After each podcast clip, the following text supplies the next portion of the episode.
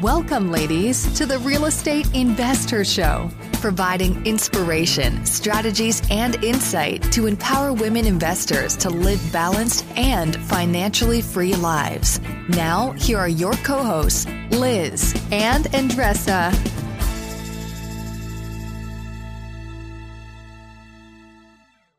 So, in today's episode, ladies, we have Vanessa Peters. She is an MD and founder of VMD Investing, and she's been investing for over 12 years. Very impressive story and journey that you're going to absolutely love. I think what was one of the most helpful things we talked about was that we talked a lot about the importance of diversification. There's a lot of different schools of thought on that very word, um, whether to diversify, whether not to do it. And she gives such a great um, visual and metaphor about uh, how to do it and how to do it in a way that you are managing your funds. You are building wealth for your family. And she comes from that perspective. And I think it's such a helpful lesson for women to hear. And Vanessa, she has been investing in more than 22 different syndications. So she has a lot on her belt. And for you that are listening right now and just getting started in syndication, that might sound daunting, right? But we broke it down. What is the recipe? How do you get started? And everything gets started with the awareness of what really makes you happy. And then you see what you're bringing to the table and pivot. You do your due diligence and you really match what you're looking for, what you're bringing to the table, what is available to you to the exit strategy. So, this is a very, very cool conversation. If you have a full time job or looking to invest in syndication, this is the episode for you. Enjoy. Top real estate investors love to talk about how they save so much on taxes. But how are they able to build rental property empires while skirting Uncle Sam? 1031 exchanges. 1031 exchanges allow you to defer capital gains taxes while you sell an investment property, exchanging your old property for a bigger, better one and avoiding the taxman while you do it. And that's where First American Exchange Company comes in. They're the leaders in 1031 exchanges. Whether you're a seasoned investor or just starting, First American Exchange can help you with simple rental property exchanges, complex commercial real estate investments, reverse exchanges, and more. Don't let your taxes eat into your profits. Visit First American Exchange Company at firstexchange.com or call them at 800 556 2520. That's firstexchange.com or 800 556 2520. Keep your money in your pocket and propel your portfolio further at firstexchange.com. First American Exchange Company does not provide tax or legal advice. Consult your financial, real estate, tax, or legal advisor about your circumstances. First American Exchange Company. Safe, smart, secure. You're trying to close on your next rental, so why is your insurance company dragging its feet? With long lead times and never ending paper forms, it's no wonder it takes forever to finally get a policy. Modern investors deserve better. They deserve steadily.com. At steadily.com, you'll get fast, affordable landlord insurance available online 24 7 in just a few clicks. You can even get next day coverage, which takes just minutes, by the way, to obtain. And you can do it all from your phone. Steadily was founded by landlords who created insurance products tailored to the unique needs of this industry. It's their sole focus, and that's why landlords nationwide consistently rate them 4.8 out of 5 stars. So whether you've got a single family, short term, or multifamily portfolio, steadily.com can secure the best coverage at the best price to protect your properties. Discover how Steadily can save you both time and money on your rental property insurance. Visit steadily.com for a commitment free quote tailored to your needs today. Welcome back, ladies. This is Liz. And this is Andressa. Welcome back to the Real Estate Investor Show, where we are on a mission, a passion, and lifeblood of us, so to speak, uh, to what? Empower women to live a financially free and balanced life. And whatever, as Andressa always says, right? Balance That's right. Whatever balance means to you. Because it looks really different every day as women, as investors trying to just deal with a lot of different plates, right? so, um, thanks again for being back with us. We have an amazing guest, as we do. We like love to get into women's lives and stories and paths and journeys because it is a journey. And today we have Vanessa Peters on with us. We're going to get into uh, her story here in a moment. But welcome, Vanessa, to our show. Thank you. I'm super excited to be here. Yeah, we're really excited to get into her um, you read her bio and I don't know how she has time literally to do anything, right? It's one of those people who are like, what? Does she have four four lives? But anyway, we're gonna get into her in a moment. As we always like to do, right, on Andres, we like to get connected to all yeah. of these amazing, amazing women that are here on this journey with us because we want to share one quick tip, something that's coming up for us that would be um, helpful to you, hopefully. so it's my turn, right, Andressa? It is. What you have? I got. So I'm on? I'm listening. Not like Andressa listens to four books at one time. I don't listen to four books at one time. I typically just focus on one, right? I'm like, I'm just like, well, I'm reading this book. I'm like, aren't you reading four books or listening to yeah. How many are you listening to now, Andressa? Four. Yeah, I, that's a, oh wow! I just totally made max. that up. No, that's I, my no. Right now it's max? four, but that's my max. I can't. Wow, I can't deal with that because it's different, different subjects. Sometimes Subject, okay. I, I, have like the you know like flavor and ice cream flavor. Today I want this flavor. The other day I want this All flavor. Right. Well, That's you're still very impressive that you're doing that. So the one book I'm focused on right now okay. is um, it's actually called Mindset, um, and mm. I want to make sure I have her um, her name, Carol Dweck. I actually heard about this from Mel Robbins, and anyone who loves Mel Robbins, she suggested her. So I'm like, all right, Mel Robbins is recommending her. I, I definitely want to check it out. But it really talks about the fixed mindset and the growth mindset. Mm. And I'm I literally just got it into it. I'm in, I'm in chapter two. But for folks like like all of us and and the women listening are in interested in growing, right? But it's very interesting because the fixed mindset, like if you told a child um, you're smart, um, so when you're not smart, you're not going to achieve, versus the growth mindset being all about learning and growth. So I was like, you know, you, that's like, you know, oh, I know that, or yeah, totally. But I find myself now saying something things differently to my kids.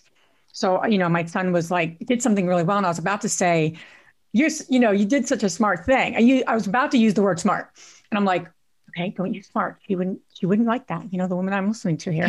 So I need like to say something different. So, uh, you know, I shifted it up and I said, Zach, what if you didn't do well on that? Um, would it be more important to get a hundred or to have learned from something and, and, and grew from it, even if you got it wrong?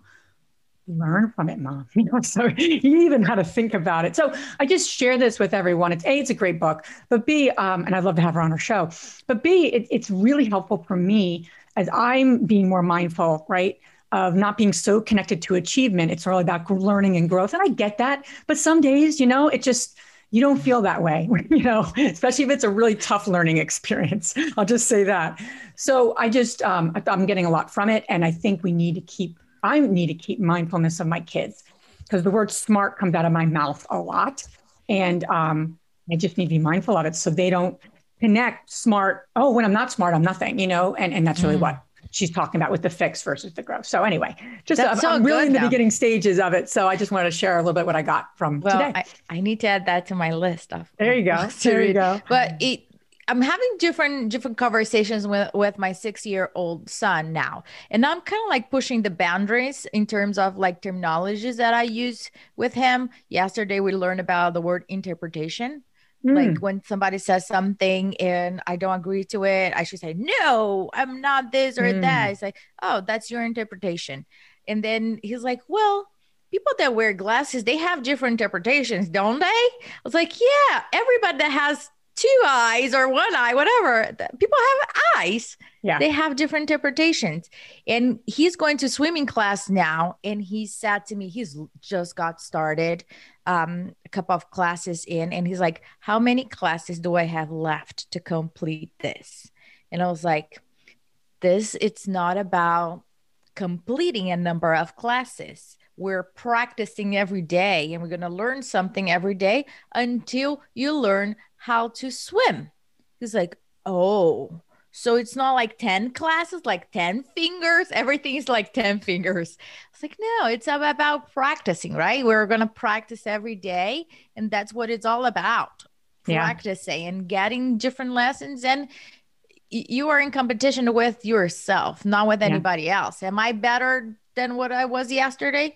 Yes, no, maybe. So that's that's what I I am sharing with him and he's he's getting more and more. So I feel like okay, you know, you're like, okay, he's getting it. Uh, I, I won today. yeah, but you need to keep reiterating it, right? Yeah. Um, constantly. So, so um, take take that into our world, right? With with the little ones, and it's just it's important to learn these things ourselves. But it's how do we translate this right to our family? That's what it's all about, wealth building and all the stuff we're doing. Absolutely. So, uh, without further ado, let's get to um, Vanessa. Thank you again for being on our show. We so appreciate your time.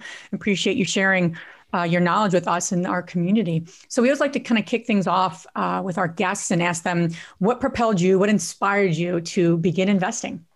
Oh, absolutely. Um, well, I had kind of a protracted um, investing experience, um, kind of a long gap in between. Um, I had always purchased my own place, you know, so I'd had a couple of those under my belt. But in 2008, uh, the you know the market had obviously just you know crashed, and a realtor friend of mine suggested that I use some of my extra cash to purchase a home, and it was a short sale, and so I did uh, up in Riverside County. I'm in San Diego County, so it's just north of here, about half hour.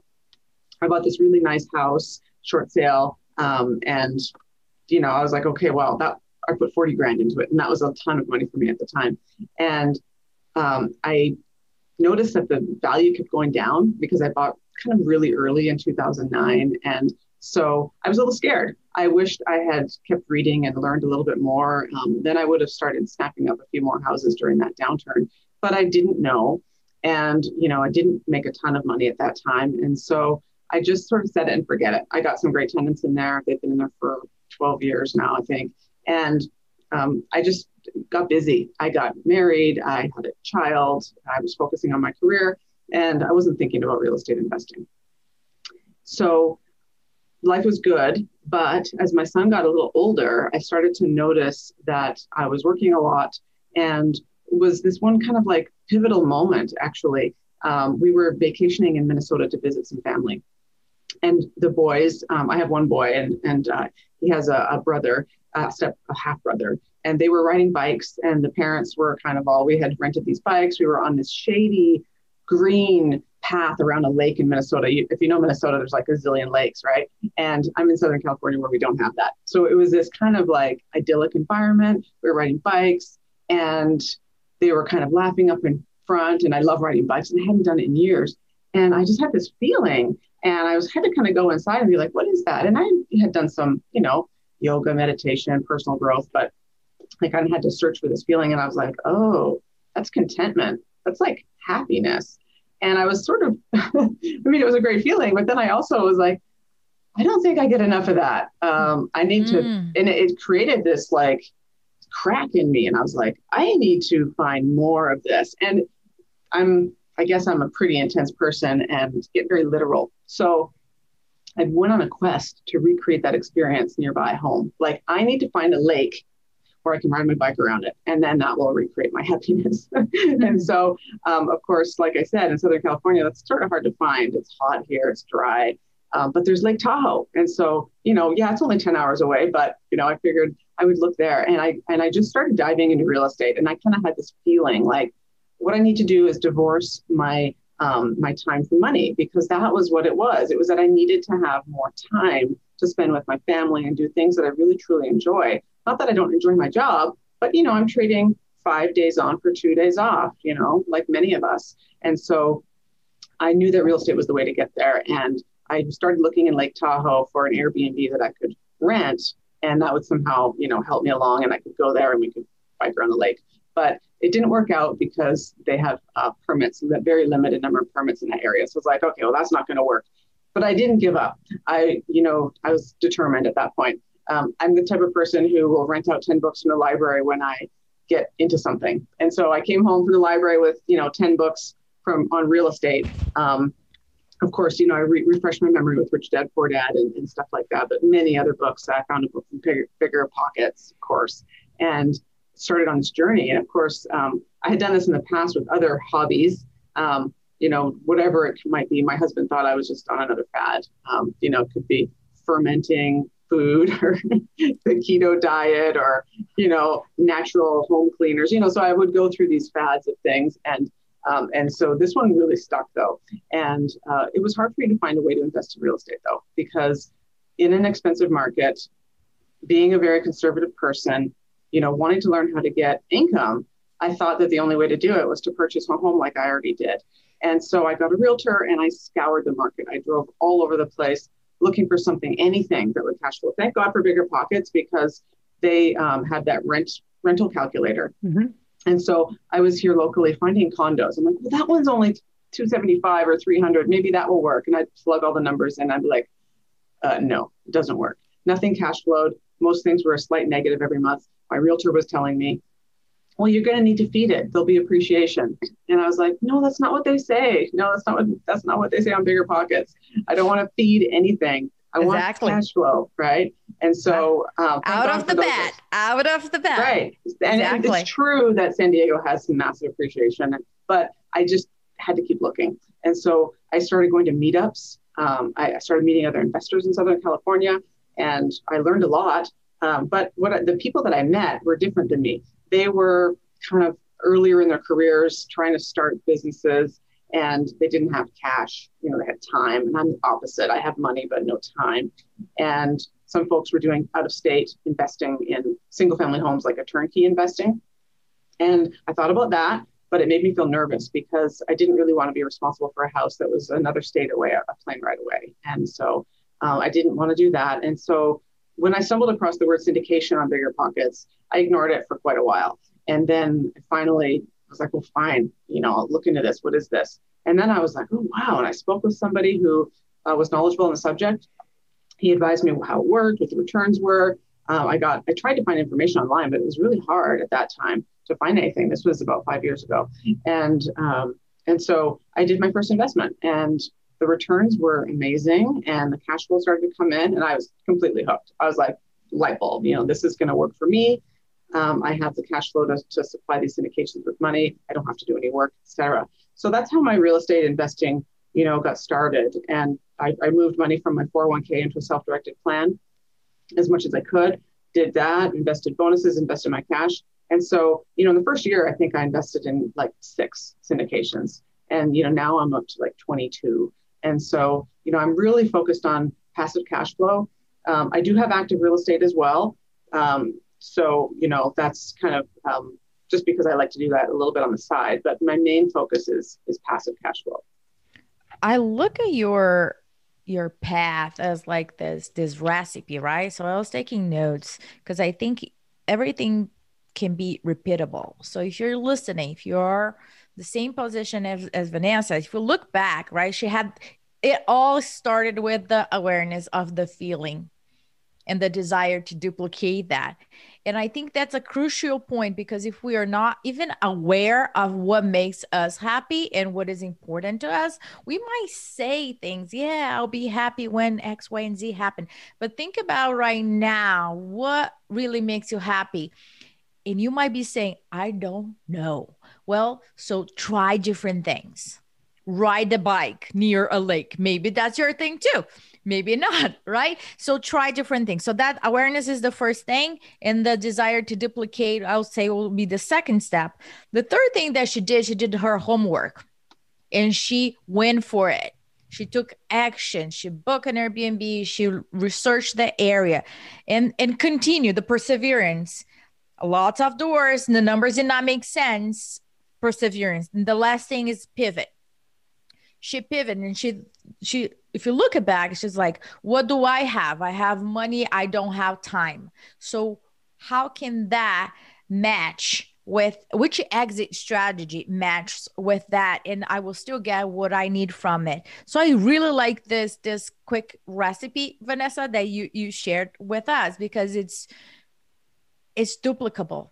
So for people that are looking at you and saying, "Oh, but but she X, Y, and Z," but but but yes, but so I'm trying to make this um, doable and achievable for everybody that is listening. But one thing that I want to talk about on your first syndication, since you did not have experience about that prior, how did you vet the deal that's my number one question. And number two, how did you vet the sponsor? Yeah, great question. Because when I learned the um, the returns, I think that deal was eight percent preferred return and a two x over five to seven years in uh, Dallas Fort Worth. Um, I, my first reaction was, mm, "This has got to be a scam because those numbers are really good."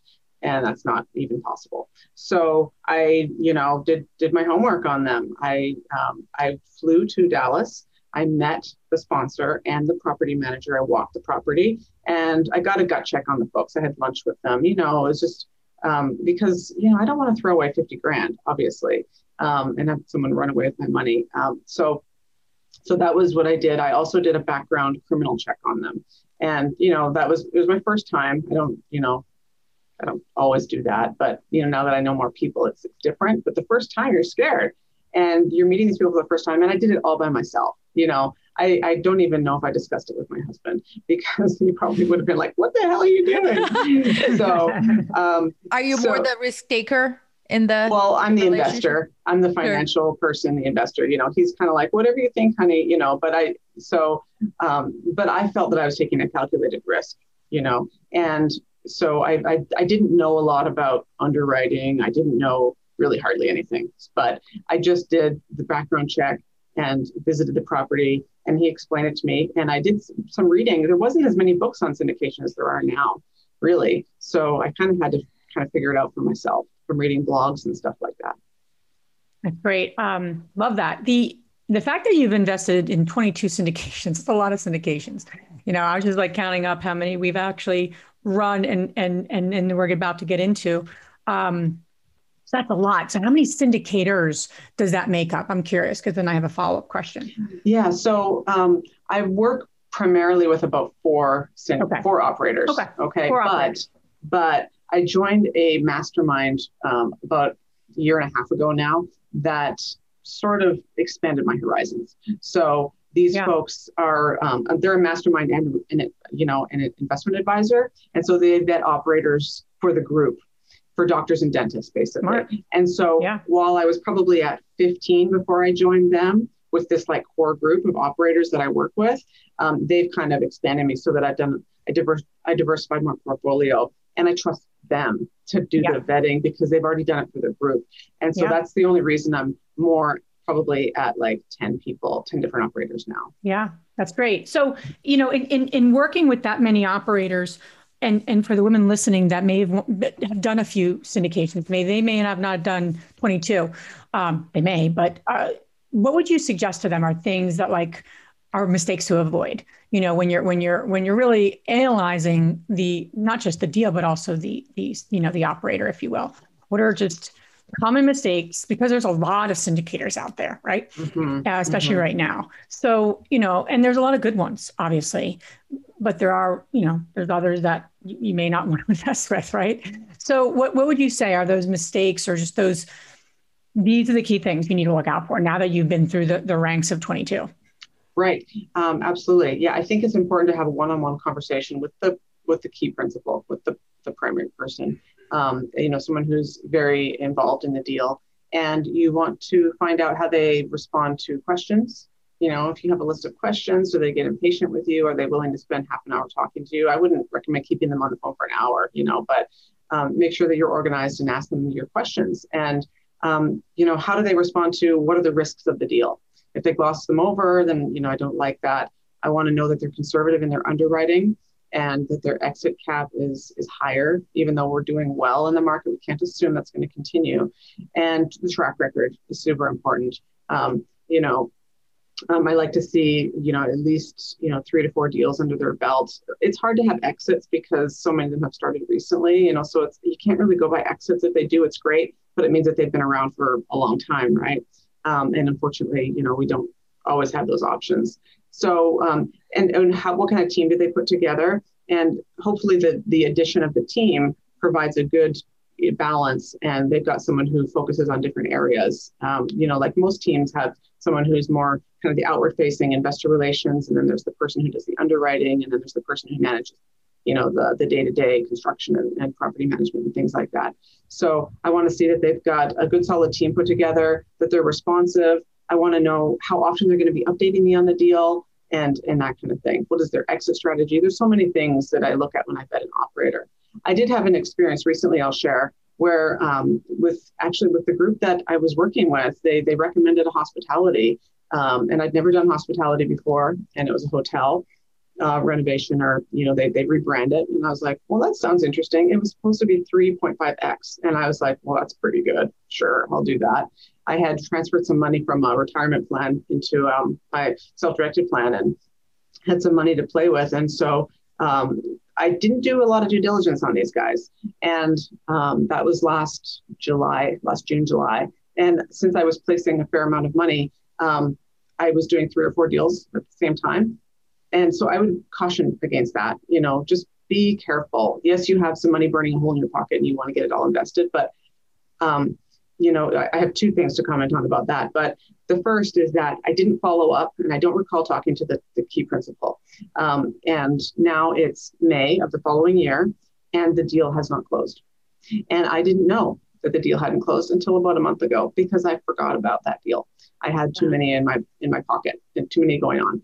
And um, we had these group calls every couple of weeks, and I missed them because I'm working most of the time. And finally, they they had a special call just for the investors, and I hopped on, and he's like, "Yeah, we ran into problem with COVID and permits and blah blah blah." And I was like, "Oh my god, you haven't closed yet? My hundred grand has been sitting there doing nothing for like ten months, and I didn't know." And so that's my that was on me too because I didn't follow up. Um, but it was also on them. They didn't tell me. They didn't send any notes out to the investors. Apparently, they had given these updates in the you know Zoom calls every other week sometimes, but I wasn't on them. So, you know, that pissed me off quite a bit. Um, and so I need to be more careful about that. And the second thing is keep track of what you're doing. Make sure you have a good tracker in the spreadsheet because I did wire several things over like a month.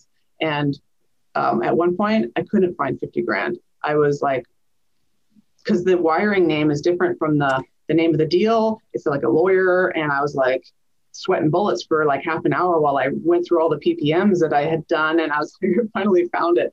So just, you know, it can be exciting to invest, but just make sure you keep track, keep track of everything, get a good spreadsheet system going. So yeah, and and and I and I have to tell you, it, it's it's funny. It's not funny. You're saying what you're saying, not funny, like haha. But when you think about people that are, have experience, right? You've done 22 of these. I mean, that's a lot of, of syndications sometimes I think, and I think this is for the experienced women on the call, on the on the on listening, we just sometimes like cut a few corners because we like think we may know better. And I know that personally because I feel like I've been there too.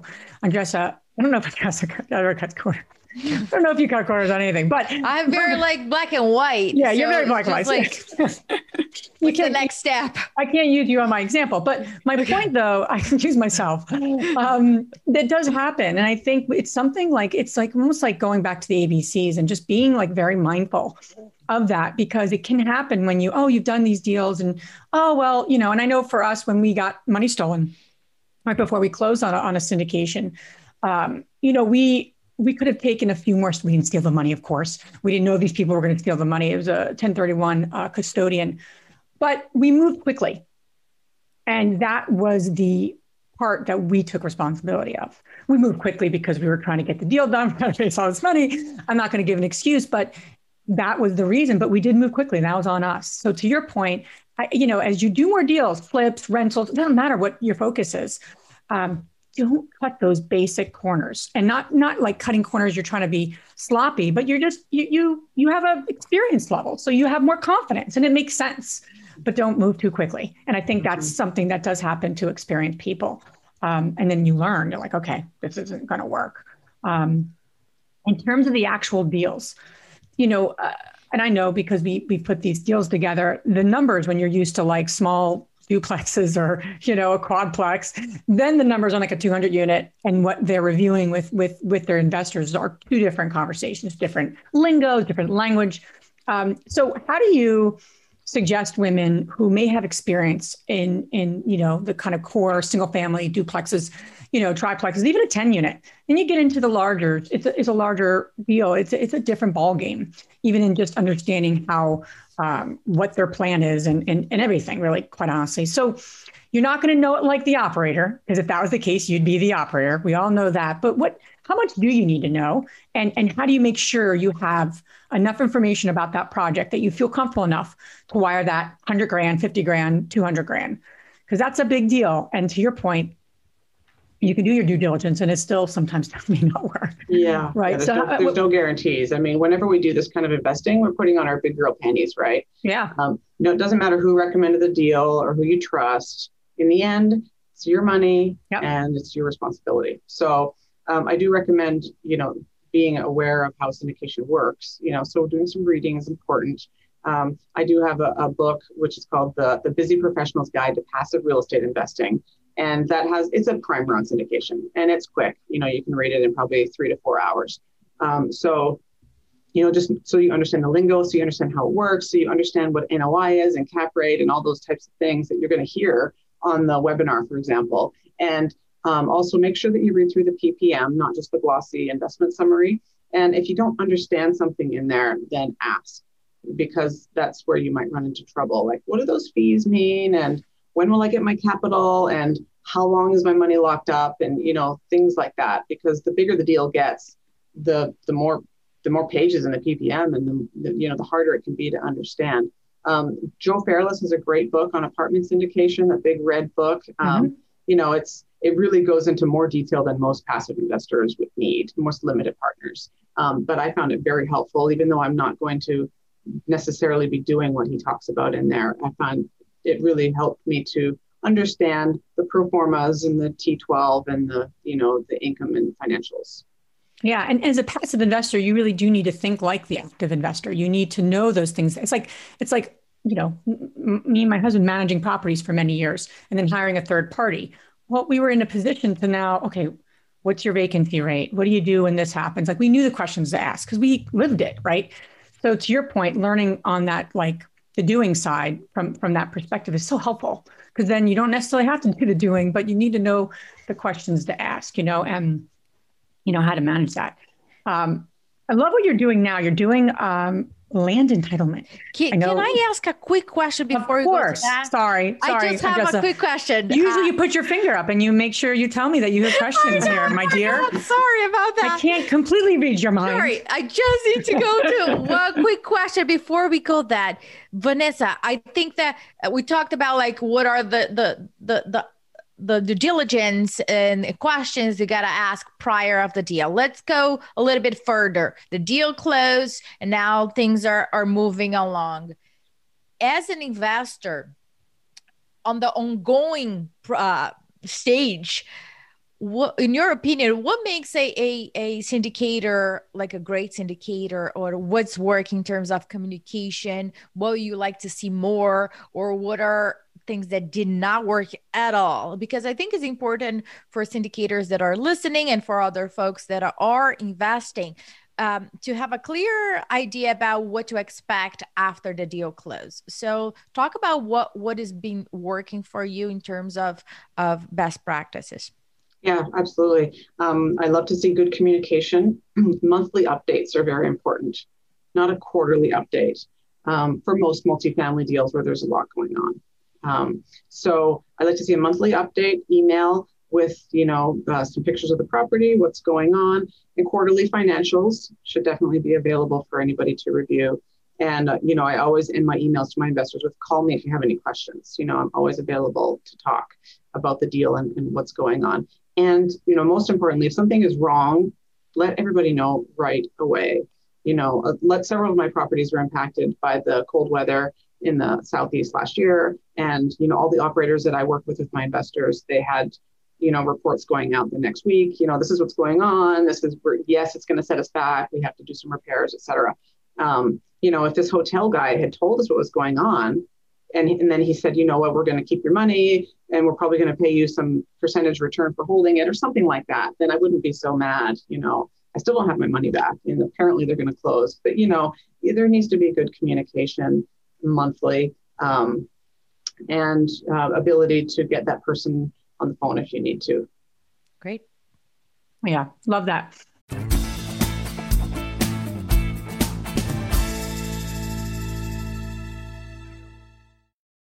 The dream of owning a vacation home can be daunting. From finding the best guests, to the maintenance, to organizing the cleaners after every guest day. With Vacasa, they make that dream into a reality. As a full service vacation home management company with vacation homes in key destinations across the US, they know a thing about how to make owning a vacation home easy and profitable. On top of proactive property maintenance visits by professional local teams, a hospitality driven booking platform, and around the clock support, Vacasa earns homeowners an average of 20% more revenue from their vacation homes. Vacasa is always thinking of ways to simplify the vacation home owning experience by putting your home to work for you. If you're looking to make more from your vacation home, work with the reliable property manager, and finally have peace of mind, partner with Vacasa at vacasa.com slash biggerpockets. That's vacasa.com slash biggerpockets.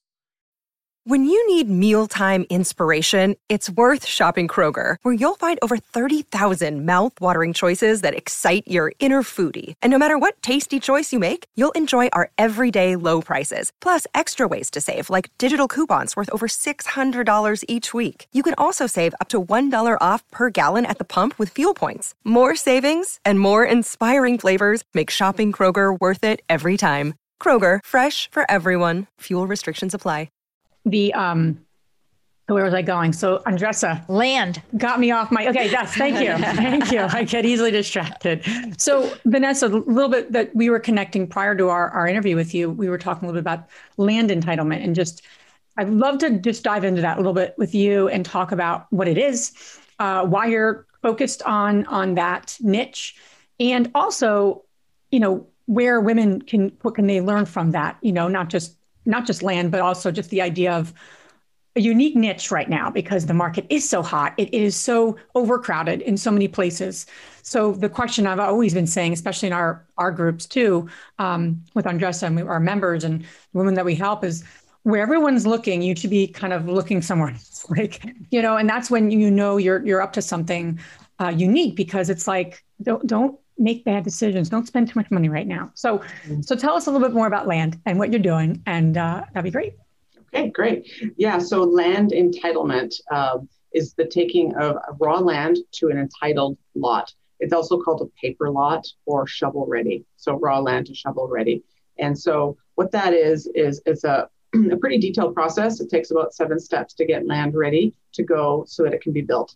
Um, it requires um, an environmental proposal to make sure that there's no um, toxic nuclear waste or something like that in the land or you know a lot of nasty stuff. Um, find out is the um, traffic going to work in the area? You have to get permits from the city. Um, you need to make sure that the soil is good that there aren't giant boulders underneath that would need to be removed or anything that would basically stop someone from putting in the infrastructure to build a, a community you know a neighborhood and so the people who buy this land are typically the national home builders, the DR Horton, the Lennar, Ryan Homes, et cetera. So the reason that they're that they want to buy shovel ready lots or land entitled lots is because they don't want the risk. It reduces their risk to purchase the land when it's ready to go. It also shortens the timeline that they have between owning the land and getting the home sold, right? So um, they used to do this whole process themselves internally um, they would buy the raw land, get it entitled, and then build. Um, being that they're large corporate companies, we all know what a bureaucracy is like. It takes longer for them to get the land entitled. Um, they have their specialists, but they have a lot more rules to follow. Also, um, in the downturn in 2008 and 2009, of course, they had a bunch of land that they had purchased and then it, it, became virtually worthless overnight because nobody was building any new homes for quite a while and so they got caught with their pants down basically and almost all of them have the same internal corporate policies now where they do not like to purchase raw land. The people who do the per, do this process are called land asset managers and they're a very specialized niche and they know their stuff and they need to be regional. So basically, um, the folks that I'm working with are in near Charlotte, you know, in the Carolinas, and the the land asset managers for this company live there, and they know the the guy in the city who does this and the engineer who does that. And so it's not like something you can do from across the country. It's very hands on for the for the LAMs, the land asset managers. And so the company that I'm working with, the operator, they have a lot of experience in building homes. They do build for rent. That's kind of been their niche where they would build up homes and rent them or do a turnkey or, or something like that. So they were doing great with that. I mean, they're doing okay. And then some of the um, the national home builders approached them saying, "Hey, can we have that land once you've got it ready?" They're like, "Well, why would we do that? We're, we're going to build on it." I said, "We'll give you, you know, two x what you paid for it." Oh, well, that got their attention, and so now they're now they're buying the land that the, the home builders want them to buy you know, Lennar will say, I want that land. Can you please get ready? We'll buy it. We'll give you an LOI. And they even don't purchase the land until it's for sure that it's going to work. So they do put in about 50 to 100 grand of due diligence. They get the process started on all of those different steps. Um, so, and they find out if they run into any roadblocks. And even further, sometimes they do a simultaneous close. So they don't actually even own the land. They buy it and sell it really on the same day, which really reduces your risk because you know, if you're buying a plat of land, say 500 lots in Charlotte goes for about 6 million. And so you say you buy the 6 million and then something comes up, you know, that could be a risk. But if you really get it right up to the close where they're ready to buy it, um, I did a deal with some investors in December, which will close in August. And it was that exact situation, 500 uh, lots. Uh, we paid 6.5 million for it, put about a million into all the work, and we'll sell it. They're bidding on it. I mean, we had an LOI for 14.5 and it's actually going to go a little bit higher than that, I think. So it's a very profitable niche, but it's also very specialized. So it's not a DIY thing. So it's not like you just say, I'm going to do this too. Um, you have to rely on operators who know what they're doing in the space. I love that. And those are single or multi? These are single. These are single family homes in the affordable home space. So Wonderful. as we all know, houses are like flying off the shelves right now. We are several million dollar, several million homes in the hole nationally we need to build. And of course, we know inventory is low everywhere. And um, you know there aren't a lot of foreclosures on the market due to you know moratoriums and such. And I'm sure that will change. But it's going to take three to five years, I think, before the inventory is going to meet demand. It's it's it's fascinating because from from from both sides is a win-win right for the person who is uh, doing that uh, the entire process they can get 2x or even more um, and for the builder can start building next day. Um, we had a scenario where we built three houses next to each other. It was shovel ready um, and i i we closed i think was on a uh, on a Monday and Tuesday we we had the all the equipment there to start excavating. And it it saves a lot of money in that time frame of like going back and forth with the city and all the paperwork necessary for it. So to me, it's a win-win on both situations. So in your opinion, right, you you're diversifying different different areas. Talk to me about the importance of of putting your eggs in different strategies and how do you make that decision?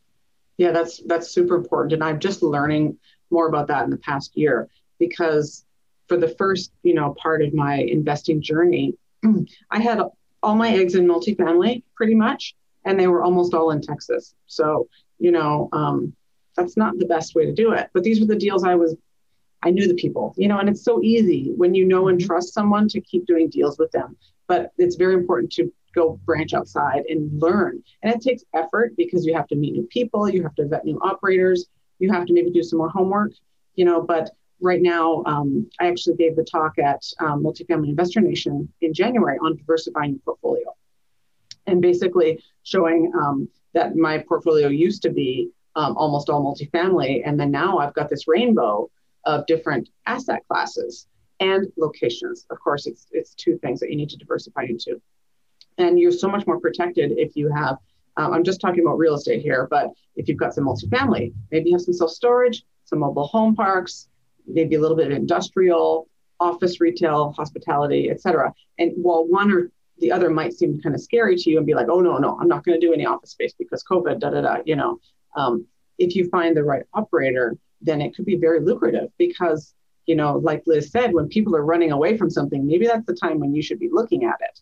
And everybody says office is going to do terrible. Well, you know, there might be some deals there. Same thing with hotels. People are obviously going to come back to hotels. And, you know, I didn't do well with my hotel yet, but, you know, hopefully it will improve. So, you know, I do, um, I think it's worth it to actually do an asset allocation on your money. And that's what this group that I work with helps me with and has targets. So it's a little more scientific than just like, oh, I like that deal or I don't like that deal. So, for example, for me, I don't have anything in, in industrial right now. So I'm actively seeking to fill that, like, say, 4% of my portfolio with some industrial, you know, and then whenever an opportunity comes up that's outside of my normal region, I'm going to look at that more closely as well. Everything I have has been in, mostly in the South. So Arizona, Texas, and some Florida and those are great markets. But if something comes up in Indianapolis and it's doing well, then you know I, would like to diversify into different areas as well. Yeah, no, I love that, and I I, I love what you're saying. We we had um uh, Codie Sanchez on uh, as as uh, part of Love our um, yeah she's great. And she uh, we've had her on our podcast. She spoke at our, our summit last year and she's just great. And she mentioned how important it is for for for people, and I always translate that to women because that's our that's who we serve. Um, to think of themselves as like a fund manager, and and that's exactly what I hear from you as you're speaking of you what you're up to is like it's not just this like oh I'm just doing this to to make X return. Like you're being very strategic and i think that's what it takes you know and, and i think that's so helpful to hear your thinking and your approach because more more and more women who are especially women you may you you know i know for us right my husband and i for 15 years have been active active active active. And and this year 15 years later you know we're selling a building we're doing some things that i, I think we're to be in the position you know just doing more passive investing not just in our own deals which really we've been strict with. We've just been kind of you know funding money into our own projects and deals. So it's exciting to think about that because it's like a new phase right? And that's going to be one of my responsibilities. I'm taking the lead on that.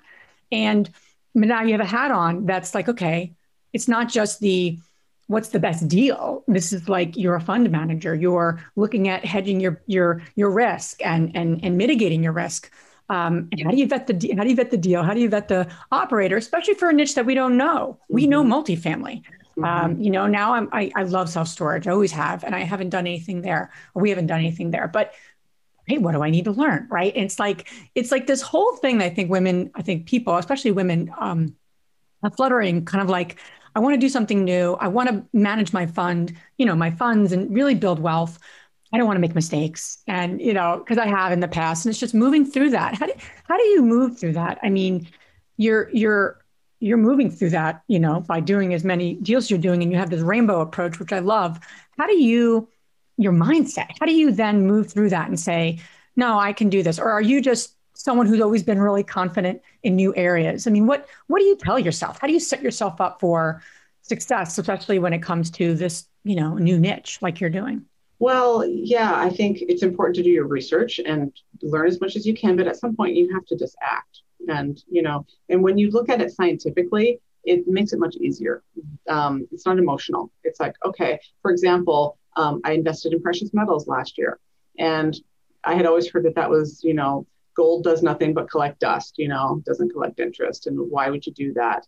Um, and then i had kind of a snake oil salesman probably 15 years ago trying to get me to buy like a ton of silver and leverage everything i had you know went to one of those seminars. And so it's not about all or nothing. Things aren't good or bad, they have their pros and cons. And so I have some currency now, uh, just precious metals. I haven't gotten into Bitcoin yet, but um, it's it's a, it's only going to be three to four percent of my portfolio. And so for me, that is a scientific hedge against other things. And when I diversify my portfolio in a manner that is predetermined then that is going to provide me wealth no matter what happens. That's the idea. And um, you can't get emotionally stuck on, well, I don't like that, or I don't, you know, because it's it's more about just being um, being smart and looking at what other people have done. And you don't have to love it. You don't have to do a ton of it, but it's about putting just a little bit. And therefore, if it does go south and say I'm completely wrong on something, I know that I'll be okay. And so that's that's a big part of it too. Absolutely. I love that. And and you are mitigating your risk by doing that. You know, and and that's so important now, especially I think COVID taught us a lot of things. But that's certainly one thing that I think I got, we got from it. Yeah. I personally got from it. Just wow, okay. So, you know, things you are out of your control. What, what how can you mitigate your risk? Things that and, you don't even uh, anticipate could ever have happened. Exactly. Things you do not even anticipate ever happening, like what happened in Texas, right? That that was never no one ever thought, right? That that folks would lose their heat and be cold. And, and you know, that that's a whole concept that no one would have predict, predict, uh, predicted. Um, Vanessa, this has been awesome. I really appreciate you sharing all your great um, thoughts and suggestions. And I love, I love that idea of just that you're you're totally taking the lead as the investor and the fund manager of your family. Love it. I just I just love that. It's so encouraging. So where can the women listening learn more about you and learn more about all the great things you're doing? Uh, yeah, you can get in touch with me um, through either my website, which is vmdinvesting.com. Also, email is vanessa at vmdinvesting.com. Those are the easiest ways to reach out to me. And you have a free gift for our community. Is that right? Oh yeah, on my website, um, you can um, you can click on the link, which gives you the first three chapters to my book. It's also available on Amazon. As you can see, it's not very big, so you know, it just takes a couple hours to get through. awesome. And we're going to add all this information on our show notes. Now we're going to transition to our fabulous three questions. And the first one, Vanessa, is What's the most transformational book have you ever read? Well, um, I would have to say The Miracle Morning by Hal Elrod. Um, that was one of the things that propelled me on my path to. Um, I, I, heard about him on Bigger Pockets, and then it led to this rabbit hole of going to personal development and joining masterminds and just expanding my network. So that's that really transformed my life. And the one thing is another one because um, I, like all of us, I get uh, distracted by new ideas and shiny objects, and so uh, focus on the one thing. And the second question is What's the most powerful routine that you do to create a financially free and balanced life? Well, um, I do try to have um, mindfulness in my life, and that is a 10 minute morning meditation to a Spotify playlist that I really just helps me drop in really fast and make sure I start my day centered. I also need to get out in nature every day, do some walking, you know, hopefully with my son or get ride bikes, you know, get outside. And so that's how I, I balance and center myself. Great. And the last question is which woman, famous or not, has inspired you the most? That would have to be my mom. So she went through some hard times. She didn't graduate high school, and um, we lost my dad when I was only six years old. And so she struggled a lot, but she has always maintained the most positive attitude and um, she left um, an abusive stepfather when I was in high school, and I was kind of a brat, you know, and but she did it anyway, and she took us to a city and got us back on our feet, and she's always encouraged me no matter what, and she's been my biggest cheerleader and my best friend. That's remarkable. Yeah, it's amazing. Um, well, Vanessa, thank you so much for being with with us, being you know sharing your story, sharing your journey with you, you know, our community. So we just appreciate you and appreciate all your time. Thank you so much. I had a great time with you guys. Thank you. If you enjoyed this podcast and want to receive updates on our next interviews, go to our website, therealestateinvesther.com. There, you can subscribe to our show, become part of our investor community, and get updates on upcoming episodes. If you like our show, please share with other women who would benefit. And don't forget to leave us a rating on iTunes. We'd really appreciate it. And as always, we encourage you to take one action as a result of today's show and put it into motion so you can live both a financially free and balanced life. Thanks for spending time with us. Ciao.